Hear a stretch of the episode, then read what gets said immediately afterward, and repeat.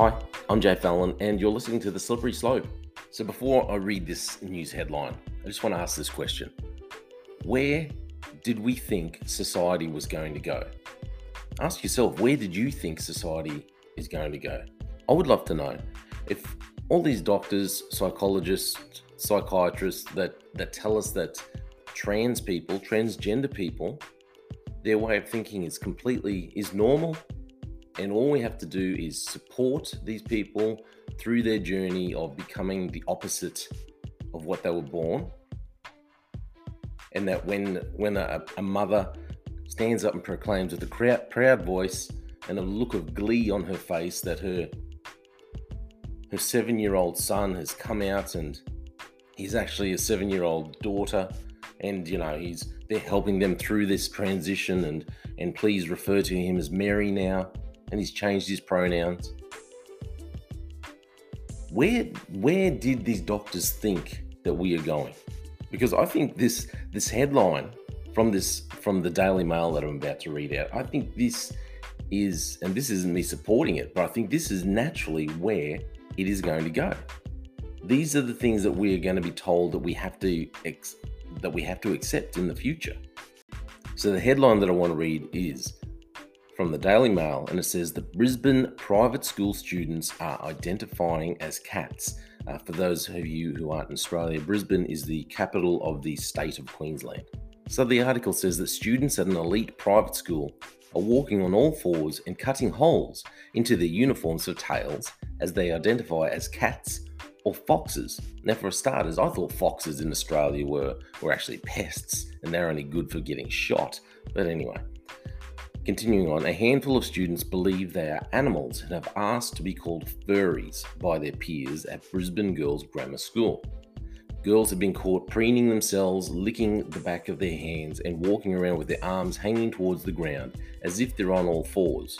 When a girl went to sit at a spare desk, another girl screamed at her and said she was sitting on her tail.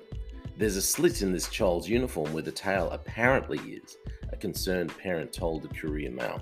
So, girls who identify as felines preen themselves, licking the back of their hands, and the foxes walk around with their arms leaning towards the ground as if they're on all fours. The kids are all talking about it. The bizarre trend has sparked concern among parents who have been left speechless by the woke behaviours.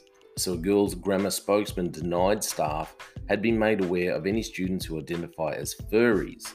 It's funny, I thought furries was completely different. I thought it was people who who actually dressed in um, animal outfits and then went to bizarre sex parties. That's what I thought furries were. But anyway, I'm obviously wrong. So the Brisbane, a Brisbane psychologist, Judith Locke, said she was unsurprised by the emergence of the new trend.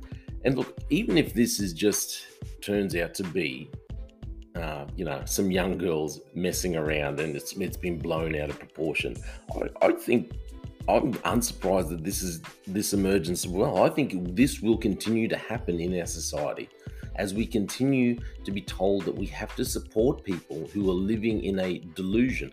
If you're living in a lie and yet we are told that we're the ones with the problem, we're the ones that have to support people who are living a lie, well, these things are going to keep con- continuing to happen. So, this psychologist, Judith Locke, has claimed that it was only a matter of time before people began to identify as animals after romanticizing them in their lives in film and television. But there's a real challenge around the acceptance of people's decisions on how they see themselves these days. It is a fraught area. Well, it's a fraught area. The, the challenge around the acceptance of people's decisions on how they see themselves. It is a fraught area. It's fraught because you can have a male person who's 190 centimeters tall. He might be 120 kilos. He can bench press 150 kilos. He can proclaim that he is actually a female and please refer to him as Jenny. And yet, psychologists will tell the rest of society that if we don't if we don't accept him for who he says he is, we're transphobic. We're fearful of who he says he is, apparently. And we're told that we have to accept these things. And there's always been this challenge around accepting people's decisions. And the challenge is that people can see the truth and that he is not actually a female, but he is. No matter how much makeup you put on some people, you can tell they are actually not what they proclaim to be. Okay. A male who's 190 centimeters, 120 kilos, if you can bench press 150 kilos, you're, you're pretty strong. It doesn't matter how much makeup you pancake on someone's face and how much kind of operations you get. You're going to be looking at that person going, oh, I don't know. They're a little freaky looking. They don't look like a female.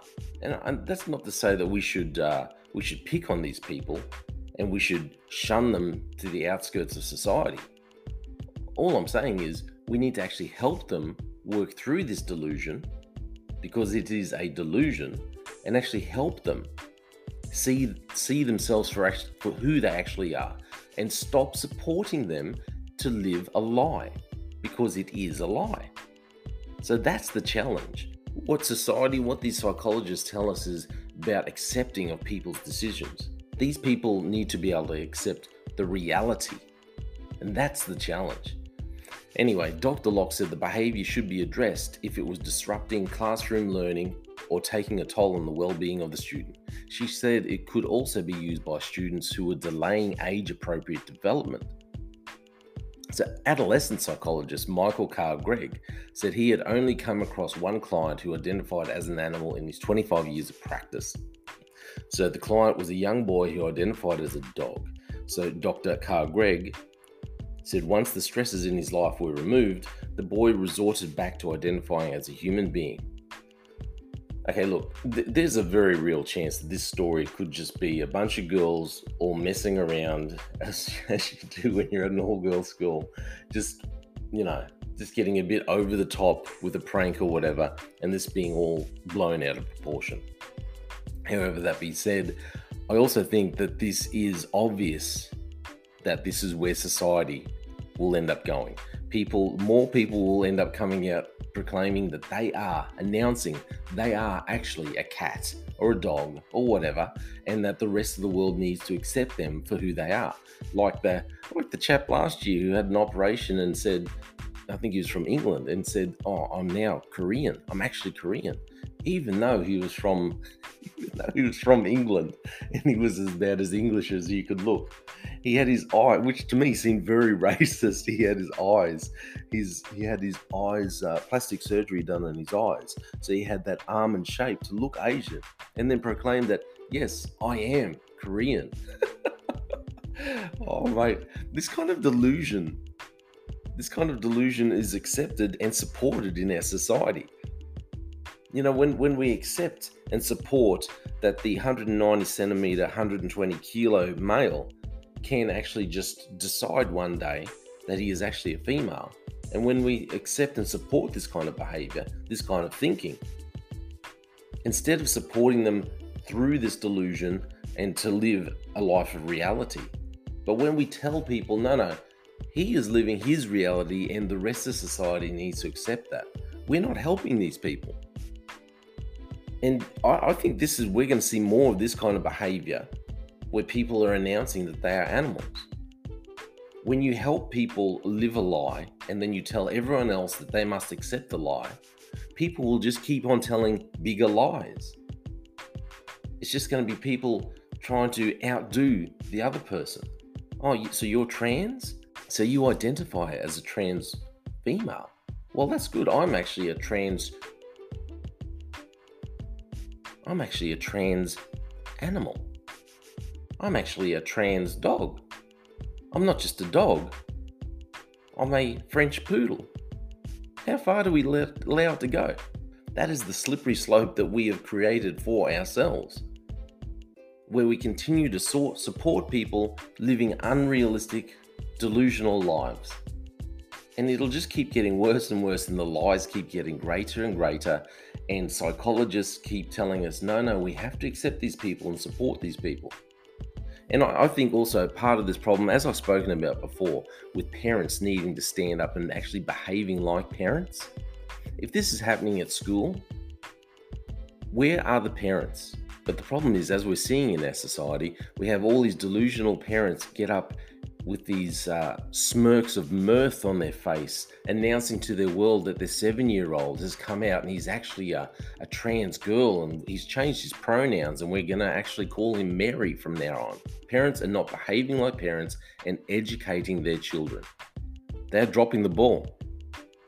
And that's exactly what's happening here with these girls. If this is true and these girls are actually behaving like animals, that's the same thing. Behave like a parent Teach your children reality. Stop supporting people in living a lie. To me, this is the natural progression. If we constantly support lies and want to live in lies and tell people that they are something that they are obviously not, well, then more people are going to come out with these weird, bizarre announcements and proclaim that they are something weird. People will come out telling us that they are actually aliens, They've actually flown here from Mars or whatever, some distant, some distant planet far, far away. And please refer to them as some alien name. We've lost the plot. We've created the slippery slope that's dangerous for everyone, where people are not treated for living a lie. Rather, they are supported so they continue to live a lie. And that's a dangerous slippery slope. That's all my opinion. Thank you for listening to The Slippery Slope.